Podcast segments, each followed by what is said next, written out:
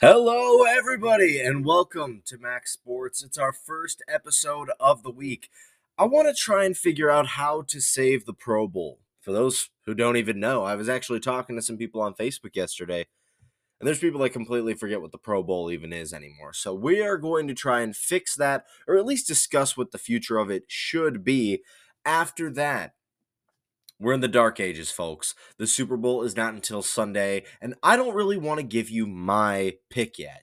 So we still have to wait for that. Don't worry, I will be right on my Super Bowl pick, but you'll have to wait. I got to get you my full analysis for it. It's the dark ages, though. It's time for the off seasons. All the coaches have been hired, fired, retired, everything.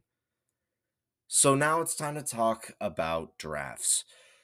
I think today I would rather instead of talking about mock drafts because we still have we technically don't even know the order of what the draft board will look like yet. I would like to see a redraft. ESPN came out with a list of how the first round would go again if it was redrafted from this previous season. So, let's take a peek at how it all laid out. Max'd Sports is starting right now.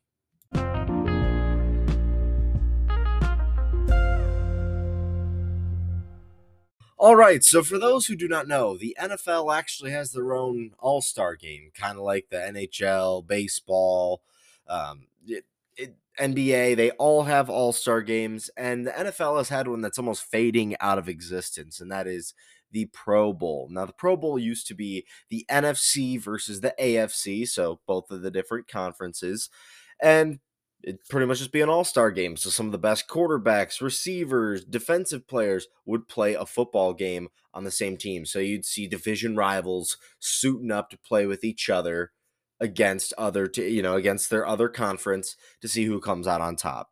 It used to be a really cool event. I still even remember the pro bowl being competitive when i was a kid. However over the last decade or so it's lost a lot of its charm.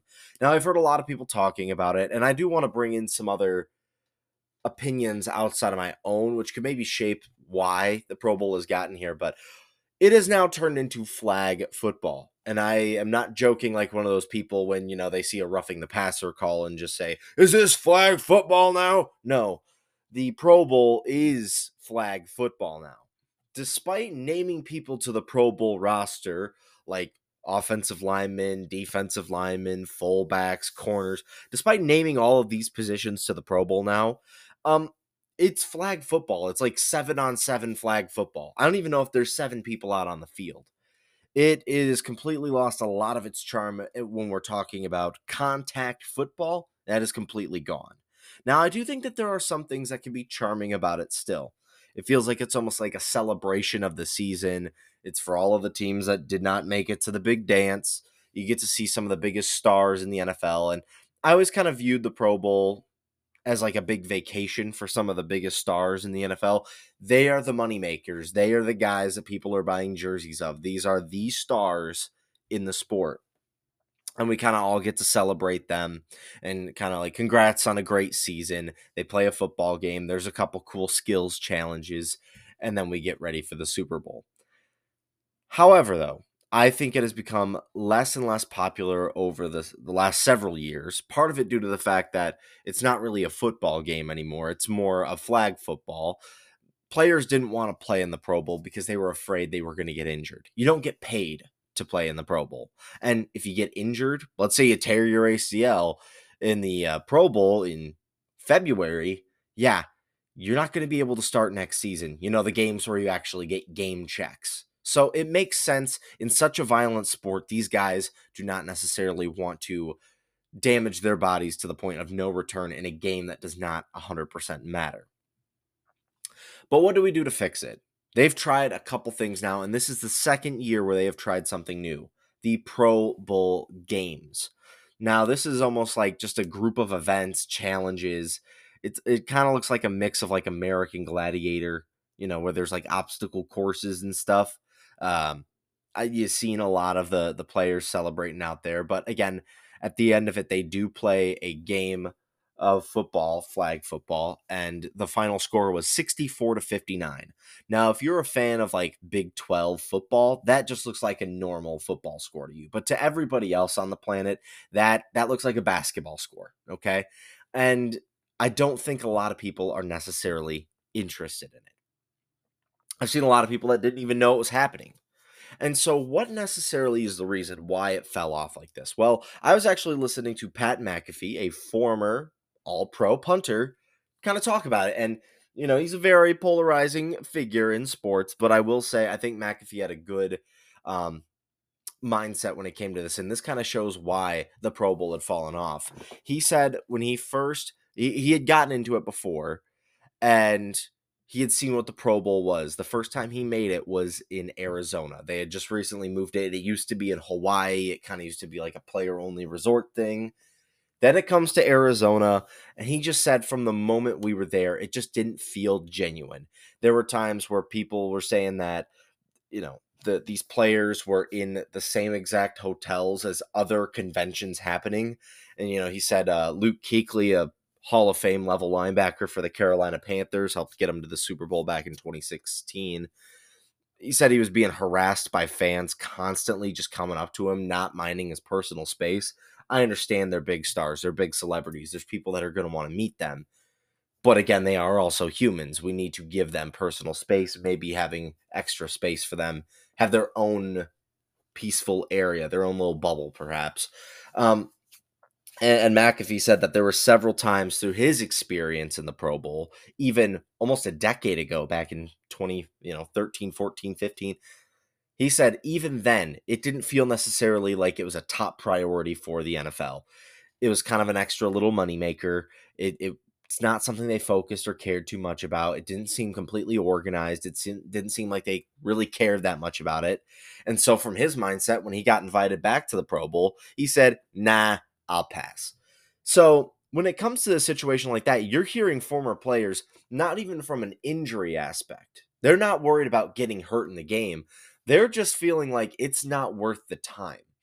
Their season's over. Why don't they spend time with their families? It's a huge dedication to be a football player. You don't see your family, you don't see your friends, you don't see your loved ones for a long amount of time.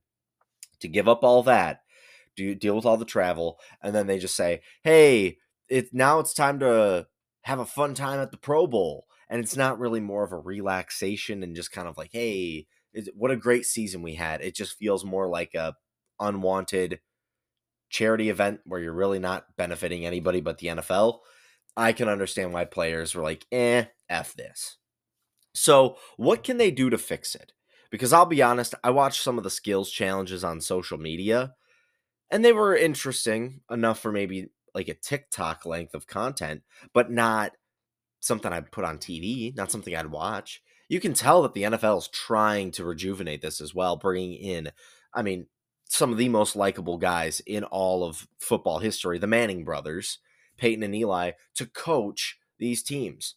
Everyone loves Peyton Manning. The fact that ESPN has the ManningCast, it shows. He is a moneymaker in the NFL. I think if they could do like a fan commissioner, getting uh, getting Peyton Manning to be the next commissioner in the NFL would show that not only you found a guy that cares about the sport of football for fans but players alike. So very likable guy from by players, by organizations, by committees, by fans, and yet I didn't watch a second of the Pro Bowl live.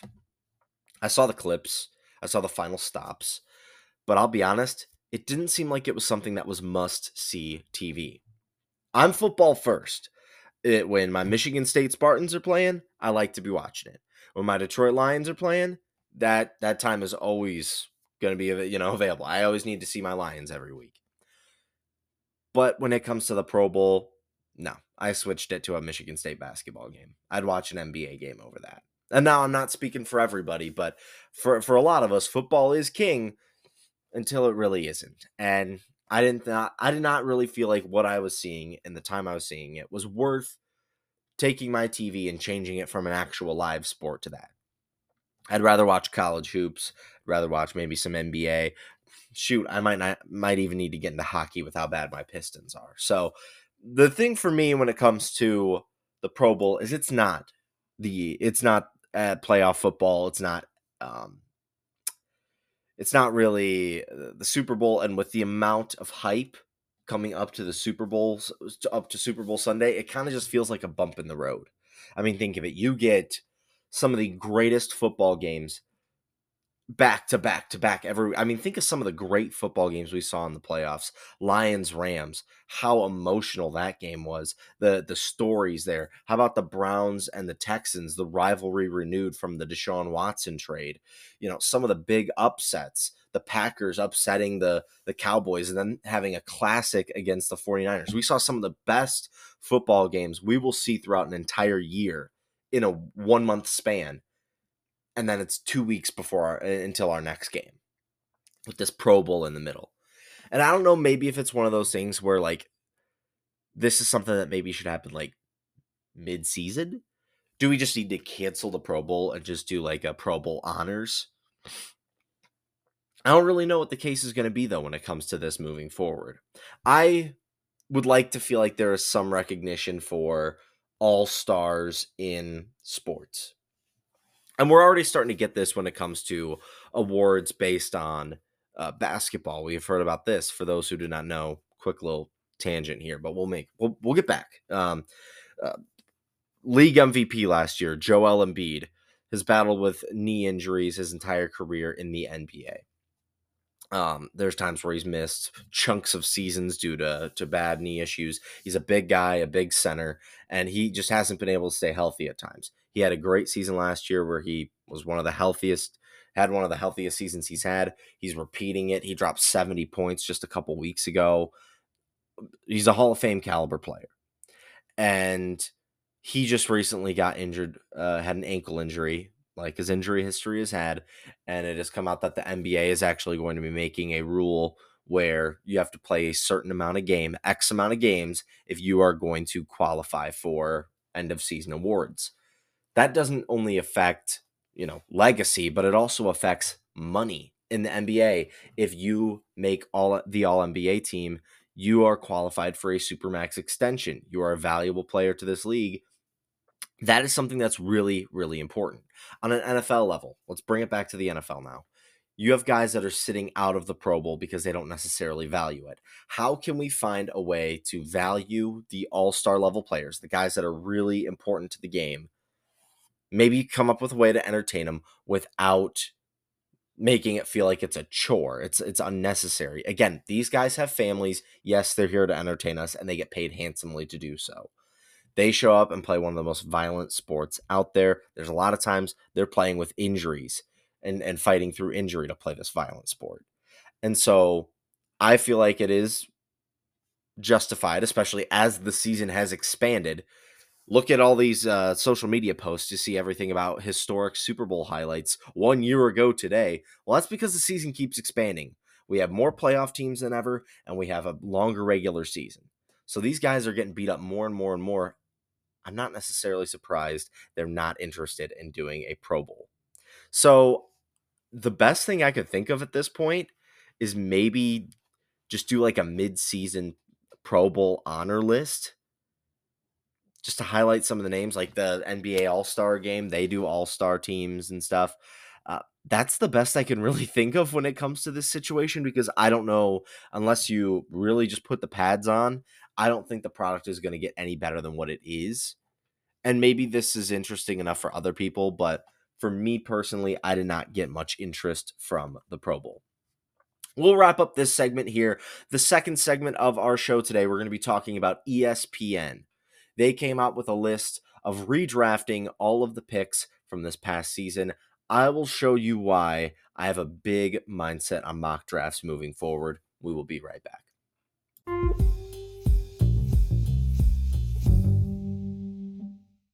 All right, as we head into our final segment of the day, there is a little bit of a note I want to share about drafting.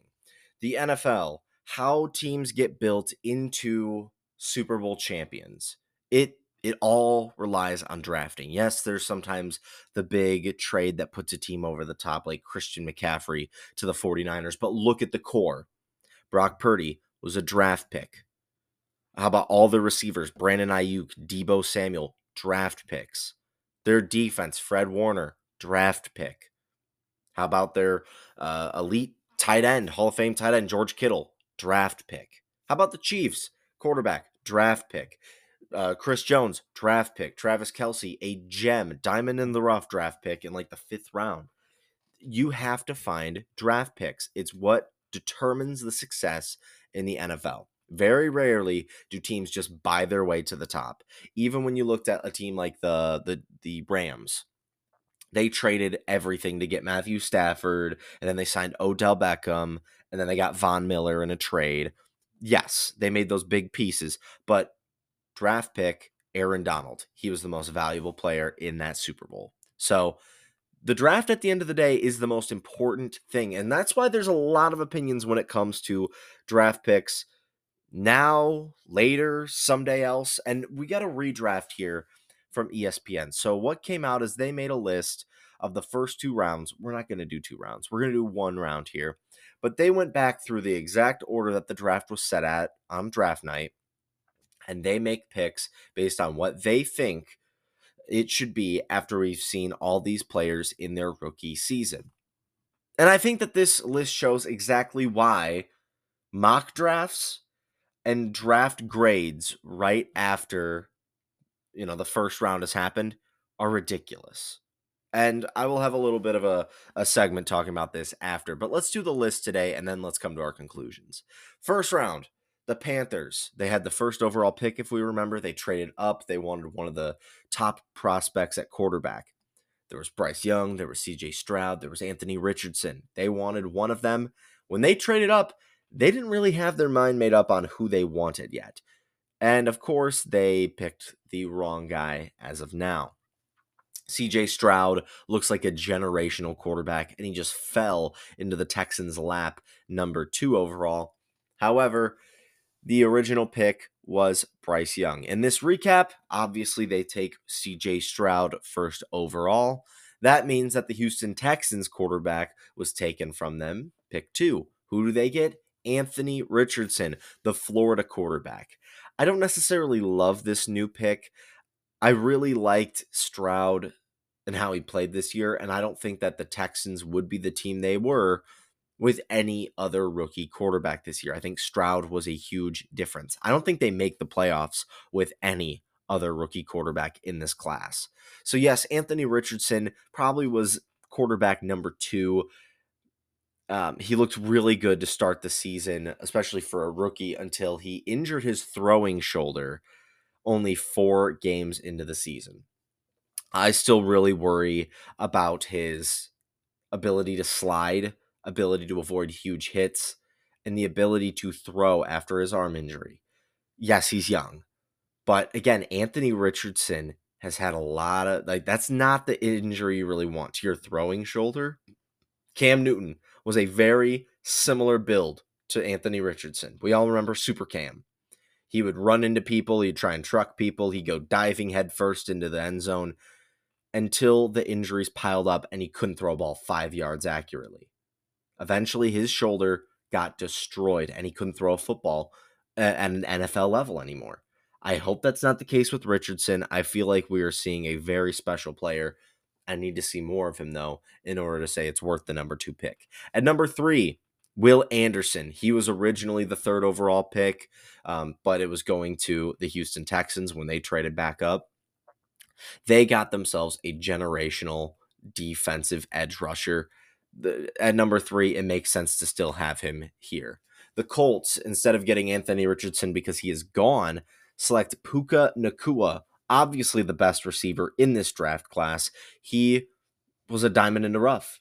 Similar again, like when we were talking about draft picks, I don't think that the Rams were the Rams this year without Puka, a guy who beat a ton of rookie receiving yards, was arguably the best receiver on that Rams team this year. And uh, yeah, he, he broke the NFL single season rookie record for receiving yards and receptions. What else can you say? That guy is a special receiver. And uh, yeah, definitely probably the biggest gem in this draft so far. And number five, Devon Witherspoon stays with the Seattle Seahawks, a very great physical corner. Three sacks, 79 tackles, and an interception that ended up being a pick six. Yeah, Witherspoon perfectly fits Seattle corner. I mean, physical, aggressive, hits you hard.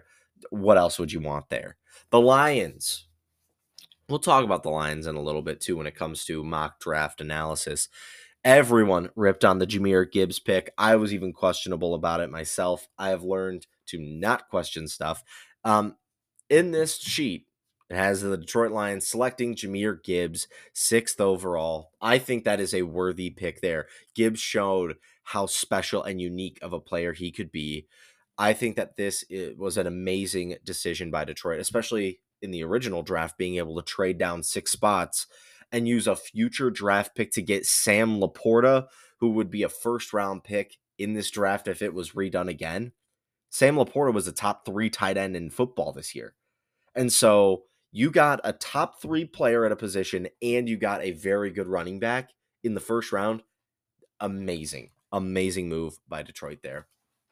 In this one, the Raiders go for tackle Paris Johnson instead of defensive end Tyree Wilson. I was worried about Wilson when it came on when it came out that he was coming off a right foot surgery and had a very big chance of slowing his development. He had three and a half sacks, two of which came in his final four games he might be able to become a much better pass rusher next year. But I just worry about Tyree Wilson. I think Paris Johnson would have been the right decision there. Bijan Robinson stays in Atlanta. I think that was a good fit, especially with the run first style offense. You like having that kind of um, stable of backs, multiple guys, Allgeier and Bijan. Thought that was a good move. For the Bears, they select Jalen Carter here at number nine. Remember, the Eagles actually got that pick eventually. I think that Jalen Carter has the potential to be a very special player. He is, seems to be a shoe in for defensive rookie of the year, unless Will Anderson somehow gets it. But he forced uh, two fumbles. He had six sacks, a fumble recovery, and a defensive touchdown. I mean, very, very interesting player. I think he has the potential to be one of those like Aaron Donald or Chris Jones um, or a Quinnen Williams, a guy who can bring quarterback pressure up the middle of the pocket. And that's a rare thing. Like outside of those guys, there's not a ton of, you know, five, six, seven sack defensive tackles in the NFL. The Titans go with Bryce Young instead of Peter Skoronski, according to ESPN. I'll be honest, I think they're completely fine with Will Levis. And I think Skoronski will be a pretty good pick to keep that offensive line young and protect um, uh, Will Levis. I think Levis showed more than Bryce Young. And yes, while Young is the better prospect at the time, I think that the Titans did fine in this situation. Um, this one has the Houston Texans at 12 overall, picking Jordan Addison. I don't think that this is necessarily the right pick. They had Tank Dell, they have Nico Collins. Um, this is not. I, I think that's kind of a stretch, in my opinion. I think they have the weapons. I think they just need to find maybe better offensive line play, maybe a running back, uh, or maybe some defensive depth. And this one has the Green Bay Packers at 13th overall, picking Sam LaPorta over Lukas Van Ness, the former uh, Iowa D end. I think that that would be a great fit for Green Bay. They drafted two tight ends in their draft class for last year. LaPorta was the best tight end in the draft. I think he would have done a great job in Green Bay. The Patriots select Zay Flowers, wide receiver, instead of Broderick Jones in this number 14th overall pick. I think Zay Jones would have been a much needed weapon for New England. I mean, they have no real strength their offensive line isn't great. Their quarterback isn't great. Their run game isn't great. And and again, their receivers aren't amazing by any means. So getting a weapon like that, we saw what we he was capable of doing in New England. I think, or in um, Baltimore. I think he would have been a great fit in New England. This one has the Jets taking Broderick Jones instead of Will McDonald at 15th overall.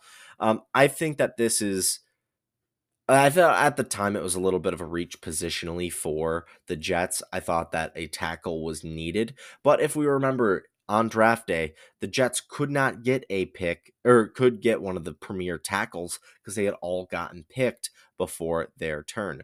So the Jets missed out on a blindside blocker to protect Aaron Rodgers, and we saw how that affected their season. Yes, the new pick obviously would be a tackle, but in hindsight, it really wasn't available at the time.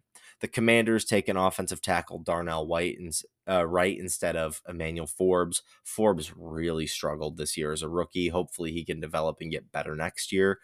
But uh, Wright might have been the uh, better pick in that scenario, knowing how much Sam uh, Howell got um, sacked this year. It was it was a little atrocious for him.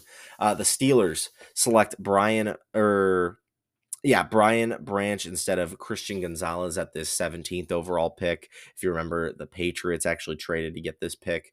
I think that Brian Branch was an amazing pickup as well for the Detroit Lions. Um, it, I mean, again, the fact that he fell out of the first round, I remember seeing Brian Branch as kind of a first round lock on a lot of mock drafts. It shows why mock drafts don't mean everything. He fell to the second round, and the Lions were able to get him, and it was an absolute steal. Um, number 18, where the Lions were picking Jack Campbell. They ended up getting Joey Porter Jr. in this redraft. I think that is definitely what they would have needed a corner. Jack Campbell played very well in his rookie season as a linebacker and could end up becoming that green dot captain on the defense, that the you know, the guy that can analyze the defense and really be the leader out there someday. It was his rookie year. He made some really good tackles at times, but he also showed that he has some things to learn still. I think I would have liked Joey Porter here. Tampa, they hit it perfect. They get Calijah Kancey again. Kancey showed off that he could be really, really good. He dealt with some injuries, unfortunately, a calf injury, but he was able to bat down some passes in the playoff round uh, against the Lions. I thought he played pretty solid this year. And again, he still has a lot to show. Um, his numbers were pretty deceptive for what he was really able to bring in his rookie season. Seattle Seahawks, they go for Kobie Turner, the D tackle that ended up going to the Rams instead of Jackson Smith-Njigba. I think we looked at the Smith-Njigba pick as a absolute steal. JSN was a guy that had top five potential when it came to being a receiver until he got injured and sat out the majority of the season in at Ohio State. I think that he had the potential to be one of the best uh, or highest picked players in the draft. He ends up falling to pick 20, but I think, again, an interior defensive tackle might have been the better pick for Seattle there. They have DK Metcalf, they have Tyler Lockett. Maybe adding some more to the defense could have helped them down the stretch last year. The Chargers, they get Dalton Kincaid instead of Quentin Johnston. Unfortunately, again, Johnston was a guy that dropped the most passes out of all rookie receivers this year, and he was the highest drafted guy. I think it really makes sense for them to change their mind. Tight end could be a really good fit. That way, you have uh, receivers at multiple levels. Keenan Allen was, was a great guy. Mike Williams, a great receiver. And then you have Kincaid. You can make multiple levels when it comes to your offensive play calling. So you can have guys at all three levels of the field deep passes, middle passes, and short passes. And uh, yeah, uh, Johnson struggled with a 4.5% drop rate, which was really bad. And Dalton Kincaid broke the Bills record for most receptions by a rookie. I think we show, I think we can see at least right now what player truly has the better ability. Uh, the Ravens go for De'Von Achane instead of Zay Flowers. I think that they really don't need a running back here. Achane was really good. He was an explosive running back at times this year, hitting 200 yards. It felt like every other week. Um, I, I will say, I think when it comes to the Baltimore Ravens, they still should have wanted a receiver. Yeah, in a redraft, they might not have been able to get the guy they wanted, but Zay Flowers was the right pick in that moment. Uh, Minnesota Vikings, they get Jackson Smith-Njigba because Jordan Addison's already been picked in this mo- or in this redraft. Uh, the Jacksonville Jaguars get Anton Harrison instead of Deonte Banks you really look at it this year, I think that they needed some extra protection for Trevor Lawrence. He was injury prone this year. He had a, a really rough season. He was getting hit a lot. You got to protect your quarterback, and I think that would have been a better uh, decision in hindsight for the Jags. Uh, the Giants, their new pick would have been um, uh, the Maryland corner Deonte Banks. I think that it would be really good for the uh, Giants to be able to help out their secondary. Honestly, at this point, the Giants just need help on all fronts of the ball, defensive and offense. They have some good pieces up front. Dexter Lawrence and uh, Kayvon Thibodeaux. Outside of that, though, the defense isn't great. Getting a guy in the secondary like that would be a good addition. At number 26, the Cowboys go with Jack Campbell instead of Mazi Smith. With Leighton Vander Esch getting another season ending injury, it really shows that they might need to add some youth movement into their linebacking core. And Jack Campbell played in every game this season with 89 tackles. I think getting a linebacker like that, just one of those hard hitters, would have been a great decision for Dallas. Uh, the Buffalo Bills, their original pick here um, was Anton Harrison at pick 27. They'll go for O'Cyrus Torrence. They actually picked him, but it was actually later in the draft. I think this time it makes sense for them to get him here. Um, again, Torrence was a great addition to the offensive line for the Bills that really helped finally revive a run game in Buffalo. I think he'll be a great piece for this team going forward. Cincinnati Bengals, their original pick was Myles Murphy. Here they get Dawand Jones, tackle from Ohio State. I think they desperately needed to, similar to like the Jaguars and, and the Jets, like I was talking about, some teams in the NFL just do not value offensive linemen. They are fine with their quarterback getting murdered out there. That only causes the quarterback to make mistakes, feel pressure easier, and get injured. You got to protect Joe Burrow. What do you know? Two season in, in uh, ending injuries in three of his years starting. That's not good. So, as we are wrapping up here, we got the Saints taking Bryan Bresee. Nope, they pass and take Peter Skoronski. I think they could have used some offensive line help here either, but again, this late in the draft, you just take what you get. The Eagles, they go for Tui Tuli Tui Pulutu sorry if I butchered that. Just an edge rusher from USC instead of Nolan Smith. And then when it comes to the Chiefs, they pick Rashee Rice, um, 31st overall. So that was our first round. If you remember, the Dolphins did not get a pick due to tampering. So that leaves a conclusion I wanted to draw to after we kind of went a little long in the tooth going through that mock draft. But I think this is probably the most important part of this segment. Look how many picks were right. Look at it. At the end of the day, if I ever do a mock draft for you guys, I want to try and be informative, but also make sure that there's an asterisk that it is entertainment. I am not an insider. And even if I was an insider, I remember doing my mock draft, my final one, when I was making them all the time last year. And I kind of learned that it makes no sense to do this anymore. I had two picks right. I picked uh, Bryce Young and I picked the tackle that ended up going to the Steelers, but I got it wrong because the Steelers traded up to get him. So I completely, I, I got two picks right in the entire draft. Let's let's talk about Mel Kipers of the world, a guy that has made a name for himself off of draft boards. He got so many picks wrong, and the thing is, I feel like some of these insiders, when they get picks wrong, they immediately just decide to criticize the pick because it was wrong. I talked about it earlier, and it's interesting how this happened as well. Brad Holmes, the GM for my Detroit Lions, one of the best executives in football right now. He's been able to revive Detroit football to the best I've ever seen in my life. It, it, has made me so happy being able to watch this team play at a better level than I've than I've ever seen. He has been able to get Pro Bowl caliber players in every single draft since he has joined the Lions something that I have never seen in my life. It used to be our first round pick, and then it used to just be body bags, like just guys you throw out on the field. We are finding gems in every round. Amon-Ra St. Brown, fourth round pick. Sam LaPorta, second round guy. Um, I mean, James Houston, a guy who had eight sacks just two seasons ago, was a sixth round pick. He is finding talent on all fronts and at all levels. He was criticized by most people for picking Jahmyr Gibbs and Jack Campbell. And we just went through this redraft, and there were four players in the Lions draft class that ended up having first round grades Jack Campbell, Jahmyr Gibbs, Sam LaPorta, and Brian Branch.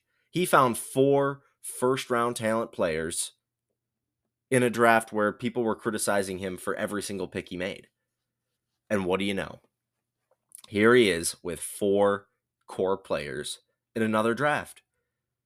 I honestly liked it. He came out and had a press conference the other day and kind of flamed up some of the uh, the writers talking about how people, you know, I want to hold people accountable because people have criticized our process at times and to the fans, I want you to not worry about our decision making process. At the end of the day, his track record speaks for himself. He's found an all pro player in every draft class.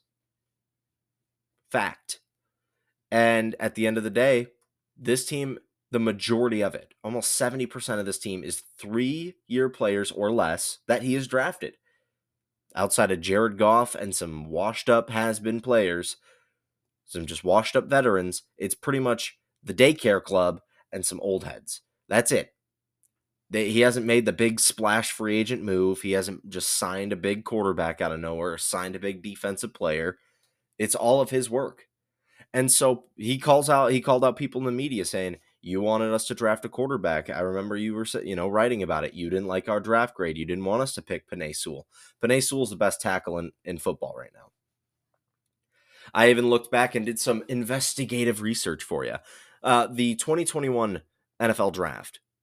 Think of it, that was three years ago now. That's honestly when you should be doing draft grades on how a class turned out. Perfect example Amon-Ra St. Brown might be the second best, third best receiver in that class. If we remember, that one had Ja'Marr Chase in it. I believe it was Ja'Marr Chase, either Ja'Marr Chase or Justin Jefferson. I'm, I'm forgetting the, the COVID year really confused me, but Amon-Ra St. Brown was arguably the second best receiver, if not the first best or the, the best receiver in that class. He was all pro this year. And so we kind of like to jump to conclusions, similar to like this Bryce Young situation. Oh, he's not CJ Stroud. We've got a redraft. Peyton Manning was not a Hall of Fame quarterback after one year in the NFL. Bryce Young still has a chance out there.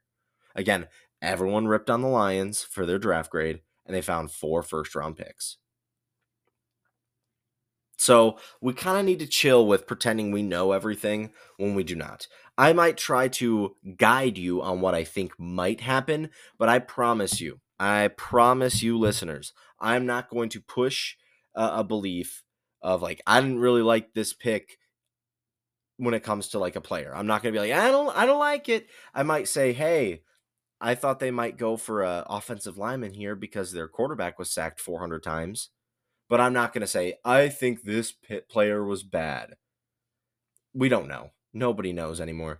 And again, we are criticizing some people that seem to know the game better than we want to give them credit for. Brad Holmes still gets made fun of for taking Jahmyr Gibbs, who ended up being the best running back in in the, the class and was arguably probably a top three to five running back in football this year when it comes to his dynamic ability. Laporta, they moved down. Everyone wanted the Lions to pick Jalen Carter or Devon Witherspoon. They got a, a, guy who looks like he's on a Hall of Fame trajectory at, at tight end because of their ability to trade down. And so we don't need to criticize, we don't need to be doing draft grades until a couple years after we see these players play. So I will be doing mock drafts. I am not going to be doing trades because that is ridiculous.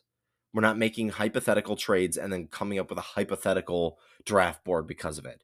I'm going to try and keep it as real as possible. And we're going to try and find fits. I'm going to try and tell you who I think are some of the biggest names, players I really like. But I'm not going to tell you at the end of the day that this was a good move or a bad move until we see these guys actually run out on the field. You wouldn't want your job hiring you or firing you based on something you have or have not done yet you know so you got to prove that you're capable of doing the job before you get the criticism for it or the praise for it.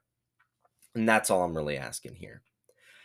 I will be wrapping up this episode because it's getting a little long but i wasn't able to make one for you guys yesterday so i appreciate all of those who have waited for uh, you know the, these episodes to come out. As i'm finishing up school it's been a little more difficult this semester for me to find time to make these episodes and so i appreciate the people that find time to listen to this because I'm trying to find as much time as I can to give you the best content possible.